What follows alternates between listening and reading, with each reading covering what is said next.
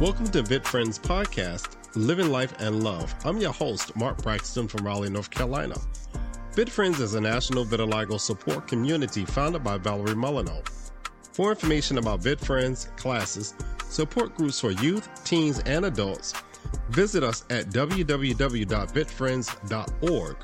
For questions or comments, you can email us at support at vitfriends.org. VitFriends podcasts are now sponsored by My Vitiligo Team. Welcome to Living Life in Love. I'm your host, Mark Braxton from Raleigh, North Carolina. So, on today's show, I have a very special guest that is Erica Kendrick. And I'll get into some more details uh, with Erica's story and why it's so important for us in just a second. But I want to say this show is unique and special as we go into our holiday season with Christmas and going into New Year's and some of the other holidays that we celebrate.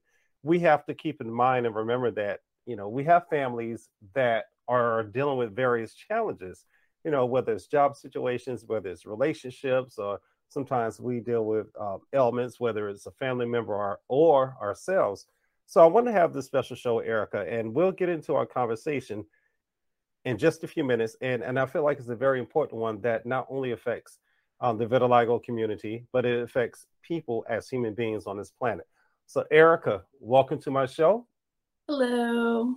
Thank now, you for having me. You're welcome. You're welcome. Uh, give us a brief, brief introduction uh, about Erica. Who are you? Where do you work? Uh, where are you from? And then we'll dive into it.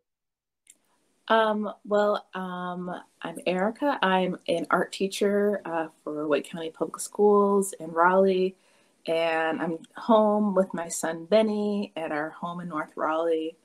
Um, my son is living with um, a disease, a chronic disease called hemophilia, um, and um, it's been quite a journey over the last two and a half years learning about hemophilia and learning about how to best cater to his needs around the house.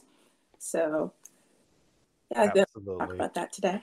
and, and, really, that's for our listeners. That's what our discussion is about hemophilia, because you know, the, as a vitiligo community uh, member, you know, we look at our skin and and we deal with what we deal with on the surface.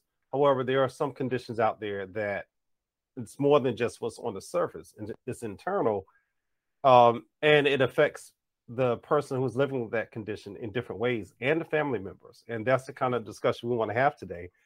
Uh, but first of all, let, let's start. Uh, for our listeners, what is hemophilia? Hemophilia is a disease that affects the factor VIII gene in your gene pool. It's a genetic disease. And with Benny, his factor VIII um, is not completely missing, but because of that, I mean, but it's missing enough to the point where he cannot produce blood clotting factor. Um, the average person has about 75 to 20, 125% clotting factor. So that, let's say you bump yourself on a table, your blood clots and forms, you know, uh, to, to, keep your blood from um, uh, just excessively bleeding. Right. Um, hemophilia really means a love for blood. right. uh, weird, weird knowledge. Um, but um, so Benny can bruise very easily. Um, he can have spont- spontaneous bleeds in his joints. He can have a brain bleed. All of these things um, are pro- he received protection with medication. Um, and I give him weekly injections to keep um, these spontaneous bleeds in his brain and his joints and to help him with just everyday wear and tear that kids would normally be affected by. Um, you know, bumps, bruises, scrapes, right. etc. Nosebleeds, right? Um, tongue bleeds as well. Now, let me ask a quick question. You said nosebleeds. Are nosebleeds more serious with someone with hemophilia? Yes. Um, and nosebleeds can last for hours. Some um, hemophiliacs have to have their noses, um, I think the word is uh, cauterized, where right. they burn um, the, the inside of the nose, but um, just to keep it from bleeding. Um, and with Benny, luckily he's got this medication called Amicar that's really good, and that stops these um, subcutaneous bleeds like in the nose and in the mouth. So right, right. It's oh. also fifteen hundred dollars. uh, yeah, I know treatment is not cheap for anything. Wow. Oh, we're gonna we're gonna get to the treatment and the price a little bit later. Here, here's my question, because Benny's a young child. Uh, for mm-hmm. our listeners who don't know, he's he's a young child. Um, and as a parent, watching him um, living with this condition, um, with the disease, what do you see? Oh, how does it affect him? What do you see from that? You know, when you're looking at him in his everyday interactions, uh, what is it like?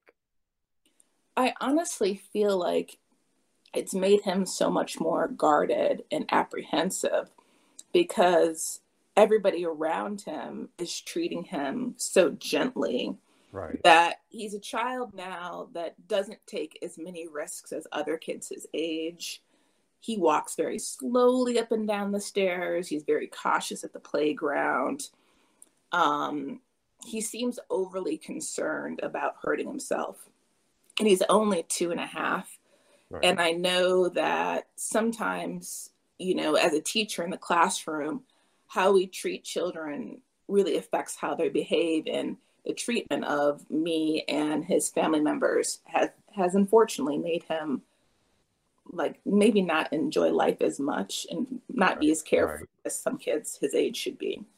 And, and you know, and that's that is uh, important. That's an important factor how we treat people sometimes determining how they maneuver through life. Um, and, and, yes, with with his condition, it's very important that he is treated with care because you know you have to be careful.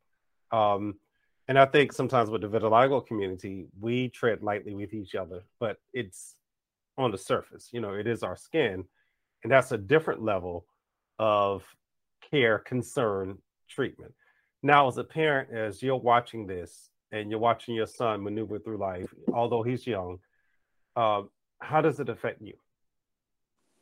Um, it affects me. Really, his injections affect me the most, and I think his injections also. I, I think I forgot to mention that his weekly injections have made him very, very scared of the doctor's office. Right. He's very scared of strangers because usually it's men who come over and help me. I have a nurse who comes over um, and helps me give him injections.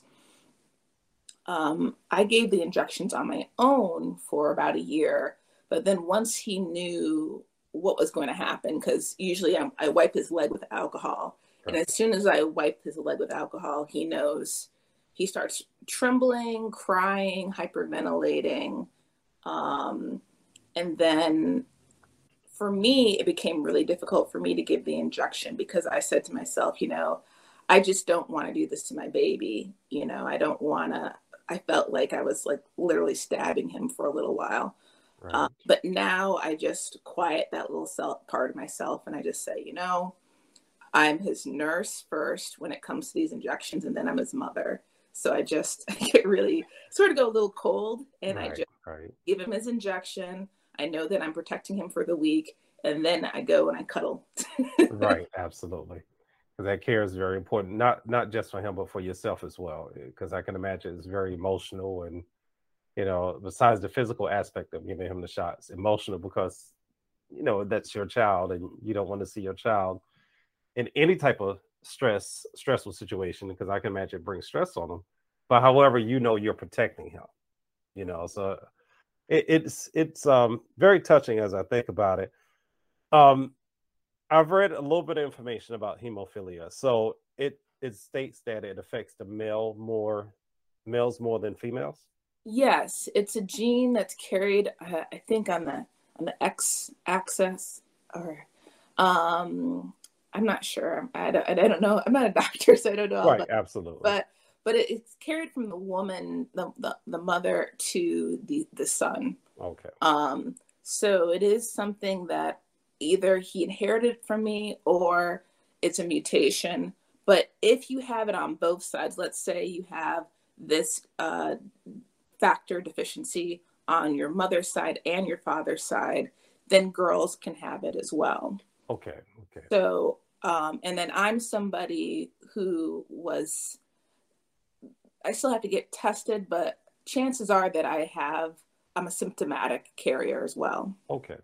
Right. So I used to have hour long nosebleeds and um, other issues, um, bleeding issues right. um, throughout my childhood that led me to know that I'm more, um, I should have known, but it was just something no one ever talked about, or, and it was such a rare disease that everyone assumed that girls couldn't have um, the symptoms. Right. And, and, you know, though, Erica, a lot of times I think there's a lack of knowledge in our community. It just just as average people, you know, if you're not a doctor, if you're not a physician, you're not a nurse, or you know, you some things you just don't know.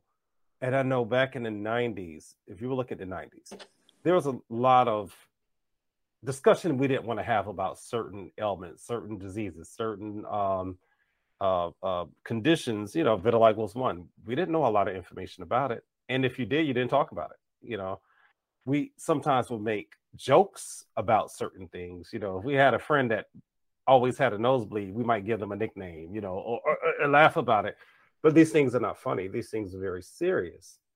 And I have you here on the show because I, I feel we need to be educated on these things. Because somebody in our community, I'm sure, has a family member or a loved one that's living with the same condition. And I, I feel like it's going to be comforting to them to know that somebody's talking about it. So let's let's talk about the treatment aspect, not the money yet, but the treatment. Uh, what type of treatments? I know you mentioned the shots, but are they, is there anything else, any type of therapy or anything that he has to go through? Um, yeah. Um, well, my son, he has a. Um, we go to what is called an HTC, which is a hemophilia treatment center, and by going to this HTC, they say regularly it will increase um, his life expectancy right. to be the same as an average person. Awesome. Um, so he's got a geneticist, a physical therapist, a social worker, and a hematologist. Um, and they all have different things that they do to, um, you know, check to make sure he's not bruising. And um, he's got a team of nurses as well. Right. And they offer support as well. The social worker helps me um, if I have any issues um, paying for medications or oh, we're going to talk about payment right yeah or right. anything that's in that category of getting access to the drugs and then the geneticist um, just checks to see what parts of the factor 8 he's missing so that he can receive the right medication Unfortunately, we found out that he is more likely to have it uh, to to have something called an inhibitor, which makes his medicine um, just makes it keeps it from working at all. Okay. okay. So it's not happening right now, but sometime in the future, if he injures himself enough times and has to use what's called factor, a factor replacement to replace um, the hemoglobin in his blood or the I'm sorry, I think I'm, I'm talking a little too fast. I'm oh all... no, no, no, just this is perfect. this is perfect because Erica, this is information that we don't know, and it's good for our community to hear this. So please continue. Um, so he, he whenever he falls down and hurts himself very badly, let's say he gets a very large bump to the head mm-hmm. or sprains an ankle, breaks anything, fractures anything, he has to go to the hospital. Right. And he uses what's called a factor replacement. And that's, you know, the factor eight placed into, you know, a medical a medical medical form that can be injected into him. And he's had to have this happen twice in the past. He bumped his head as a baby and then also, when he was in daycare, he slammed his finger into the door. Um, so, what they did was they gave him an IV. They gave him a couple of the um, boxes of mach- see, uh, so many boxes of this medicine. Um, and it's even though it's liquid, I'm just saying it comes in boxes. Right. and what happens is really remarkable. Like when he hurt, hit his head, his head was all black and blue and it was oh, wow. making weird colors. It was looking horrible. Right. And then within, I would say, 60 seconds of getting the medicine, I could see the clotting factor was running through his veins. It healed up the injury, and you know, all the color, all the black and blue just sort of drained out of right. his wow. forehead. Um, it was it was still bruised a little bit days later, but it was what we would have a normal bruise. Right. Wow. Wow. That's that's interesting. Um, and, and as you say, you were you say you were talking a little fast. No, it's fine. You you are sharing information. This is very important for our community as human beings to know this stuff. You know, we talk so much about vitiligo, but it's good to hear about other conditions. Um, we're learning, and I, have always said it takes a couple of seconds to learn something new, and that's what we're doing. Doing we're learning something new. Um, I want to say I'm talking about it pretty coolly and calmly right now. Right, I, and I understand. When I was taking my eight month old baby to the hospital, right, by myself, um, and then you know explaining to the nurses what hemophilia is and that he right. had an hour to take the medication and they were like, no, well, why do you have the medication? And I'm like, oh, well, the medication is, you know, very expensive and right. you aren't going to have it in your little doctor's office or Absolutely. your emergency room.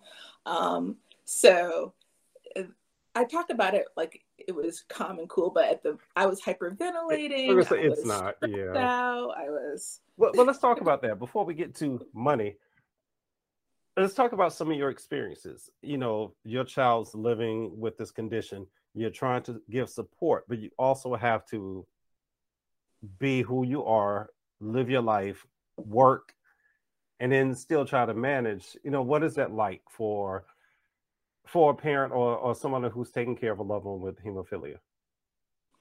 Uh, the first year was definitely a challenge because you know as a mother you're having you just have had a child you know you're definitely going through all that postpartum stress. And then you know you read the internet you watch you know you look at stories on the internet of other people with hemophilia around the world.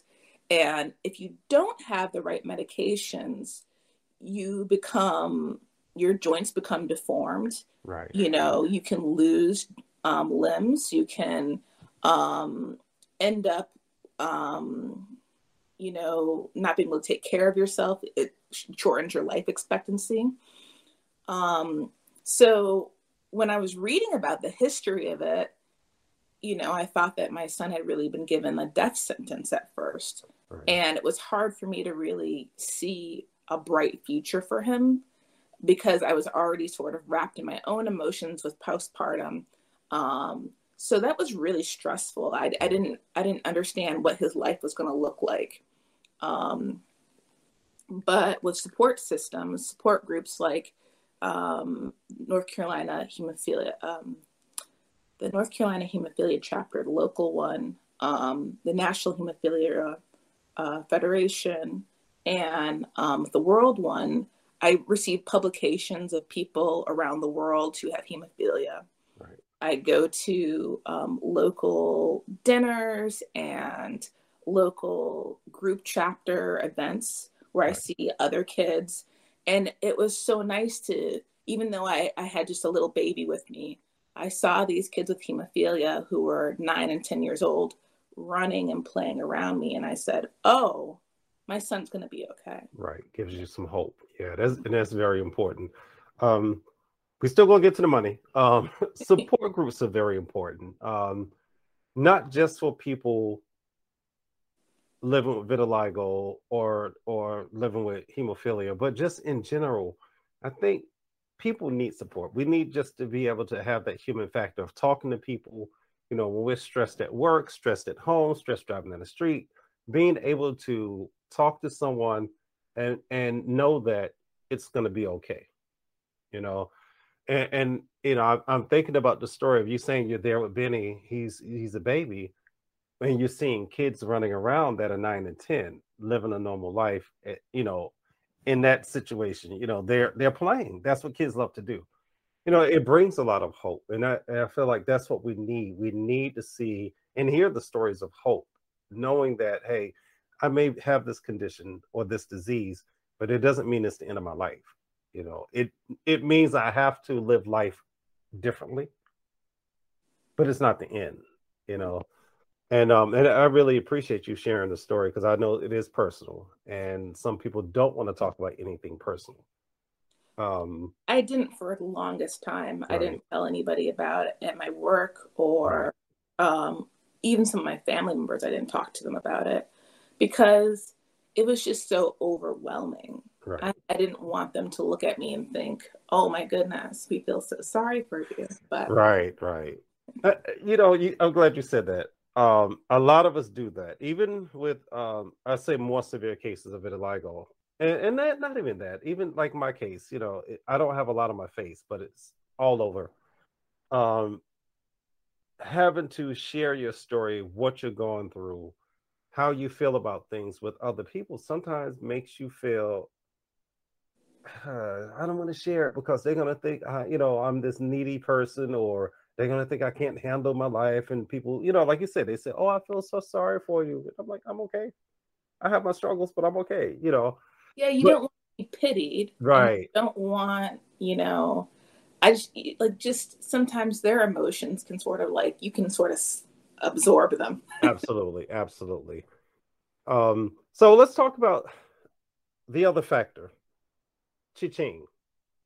Mm-hmm. And I say that because medication in the US is ridiculous for anything, you know. It, it can we talk about the price tag of some of the medication you mentioned, mentioned earlier was it $1500 so just for his little his little cough it looks like cough syrup right but it's the amicar that keeps him his nose and mouth from bleeding um, every time i buy a bottle of that it's out of pocket fifteen hundred dollars, right. and I have to buy a bottle of it every single year. Right.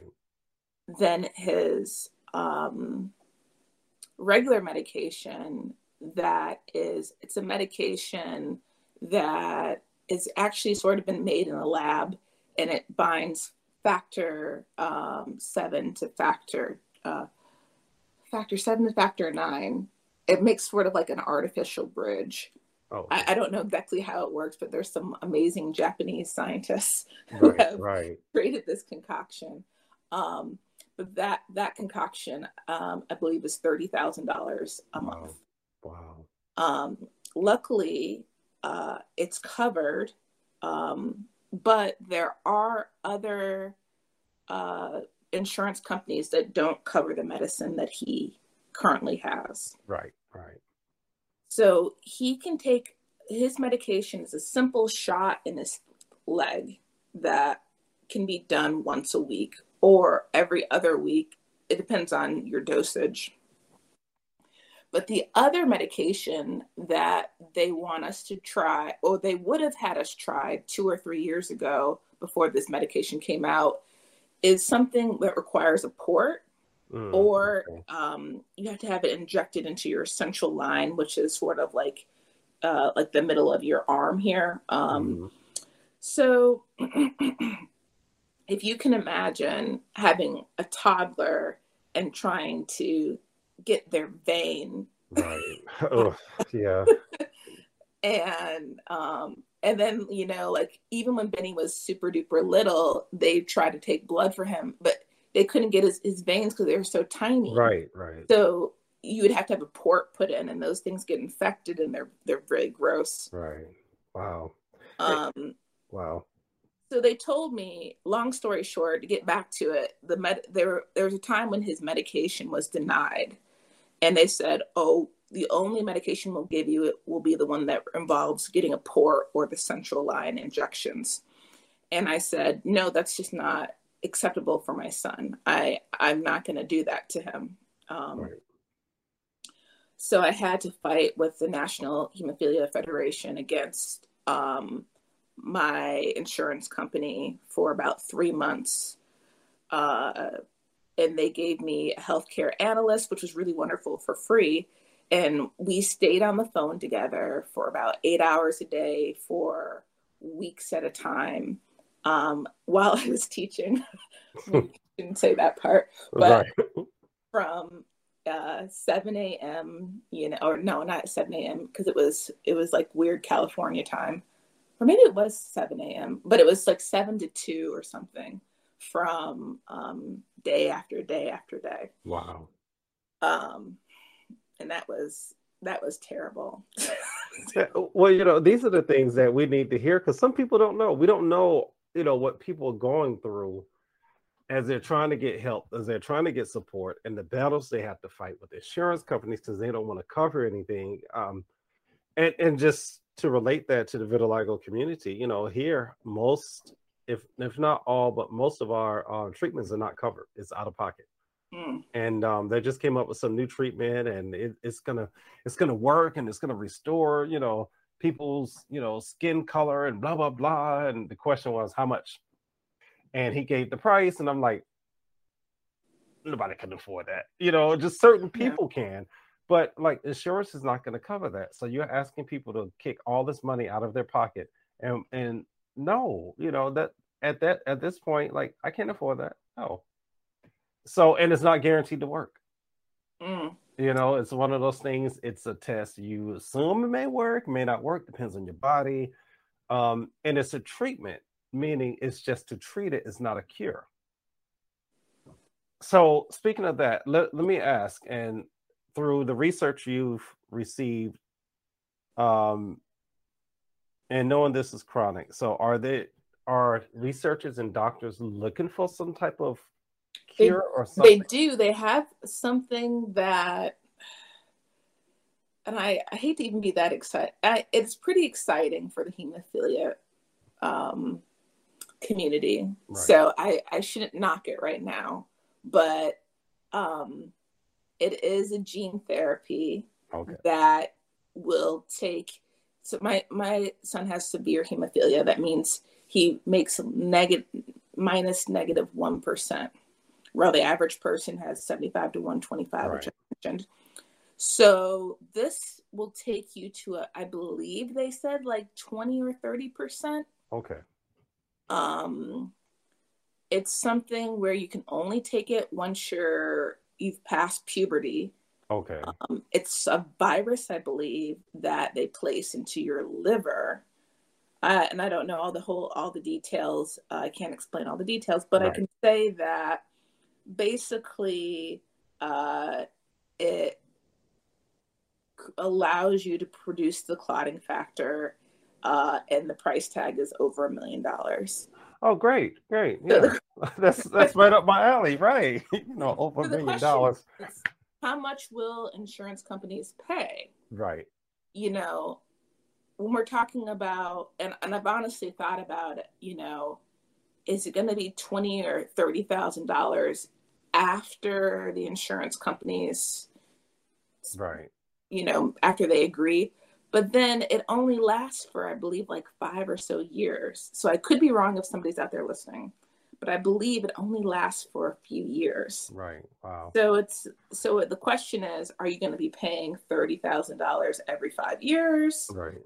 Will it actually be as effective after you know with the second trial along. Right, right. Now the good news is Benny is so young and he can only take it when he's 18. Okay. So they've got some time to work out the kinks. Absolutely, absolutely. Wow. Um, but I still just feel like, eh, I just I'm not horribly excited about it. Yeah, that it. But I, I often wonder about medication, like the price tag. Seriously, like if you want to, you want to help people but it just seems like help is there, but it's so out of reach for some people. Like I see the help. This is the help I need. I just can't afford it. So I'm not going to go get help. And I know there are organizations that will support people. Um, what are some of the organizations that you've been involved in? I know you mentioned some earlier that have supported you that said, hey, we will provide this for you for Benny. Yeah, um, the National Hemophilia Foundation gave my son a helmet. Mm-hmm. Um, and then I know they offer a couple like different things like uh, like equipment for um, they used to do gym memberships, but I don't think they're doing that anymore because really a healthy body is the best way to fight this illness long term. Right. Okay. You really have to take care of yourself. Um, you can't be an unhealthy hemophiliac and expect to have that life expectancy. Right. Right. Okay. Uh, but I also, through the PAN Foundation, um, in the past, have received some premium assistance. Um, and I know that they receive, uh, they're a great charity to give to.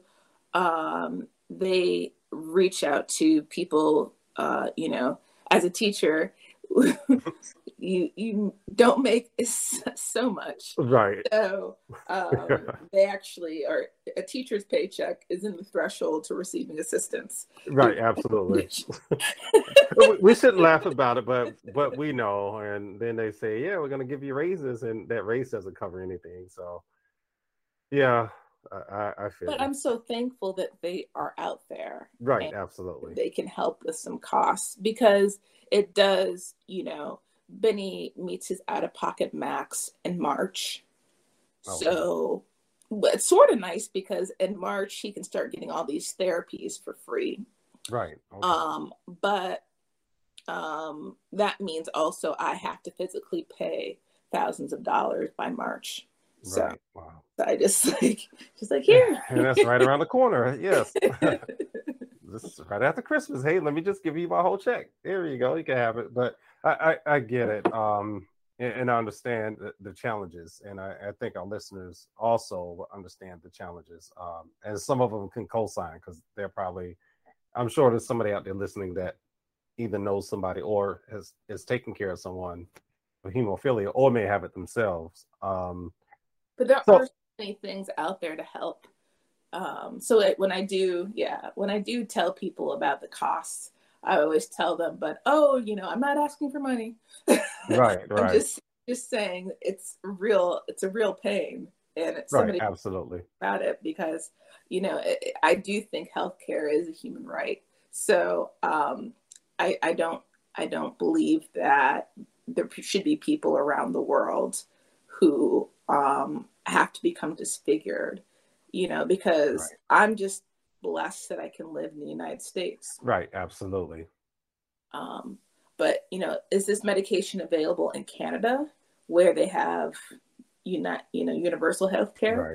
Right. It's not, unfortunately. It's right. only that you know parents have to literally call in and and write their politicians there so they can receive the medication um, that my son has.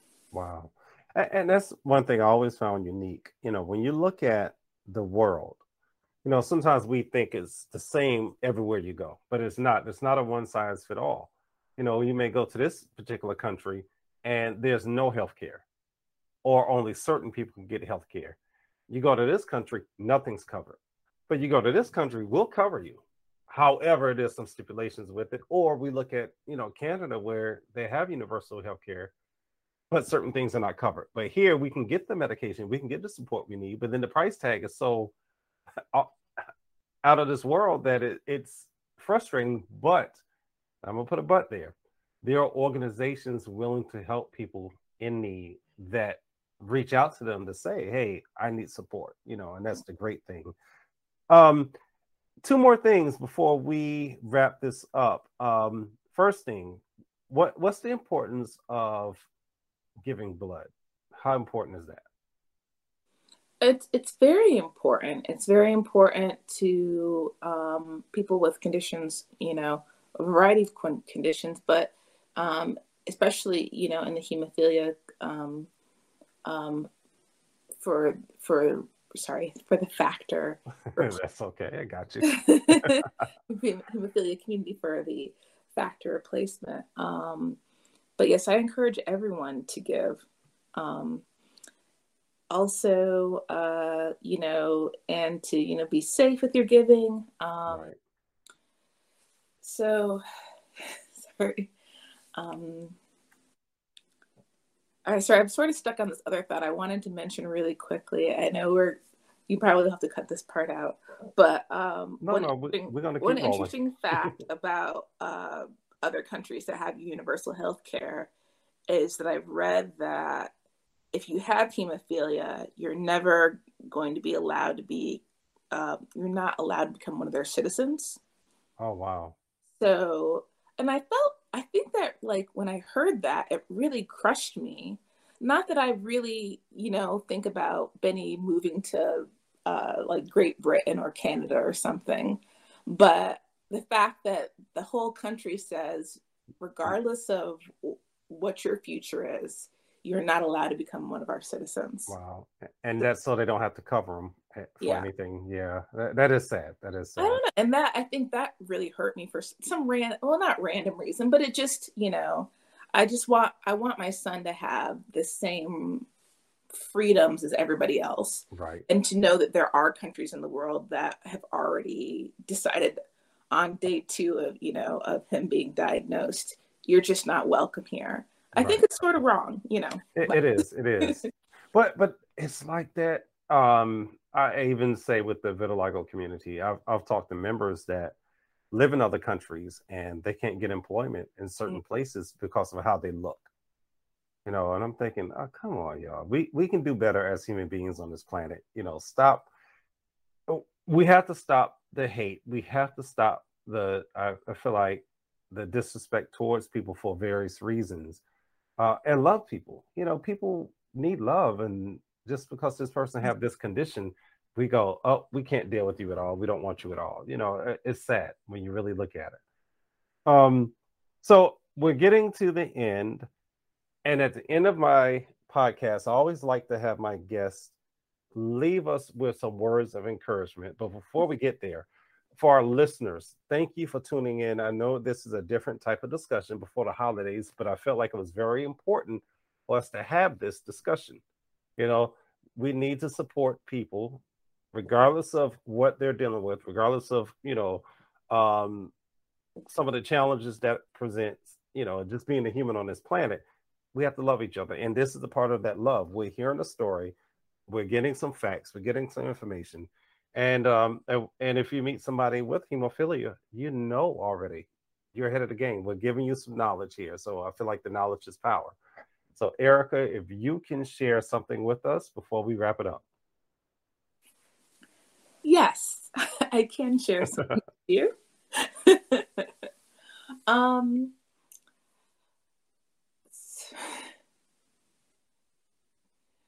I just want to say what um, I'm thinking about. I want to leave everybody with something a really good tidbit. Um, but I guess for me, really, knowledge has been power for learning how to care for my son.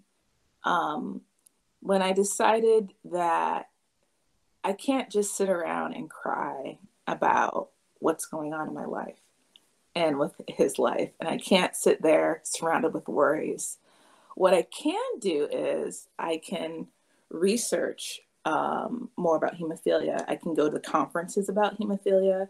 I also took some time and I read medical journals, which were sort of hard to decipher, but I've actually gotten pretty good at it now. and when I learned, when I took the initiative to really teach myself as much as possible I wasn't as overwhelmed and stressed out about this chronic illness for my son's life. I knew that he had um, more possibilities and more advantages, and that actually I was quite blessed. I was blessed to live in a community that had a number of wonderful hospitals. I was blessed to live in a country where he had medical access.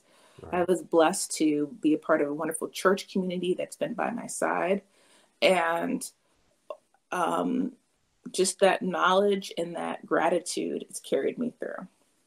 Awesome, awesome, great words. You know, it's powerful to hear other people's stories and and how they've managed through. And I appreciate your courage of coming on, being vulnerable, and sharing your story. Yours and Benny's is both of your stories. You know, um, we do. I do appreciate it, and I say we as a community, we appreciate it also.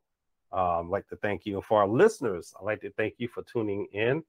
Um, this is another episode of Living Life and Love at Night. I'm your host, Mark Braxton from Raleigh, North Carolina.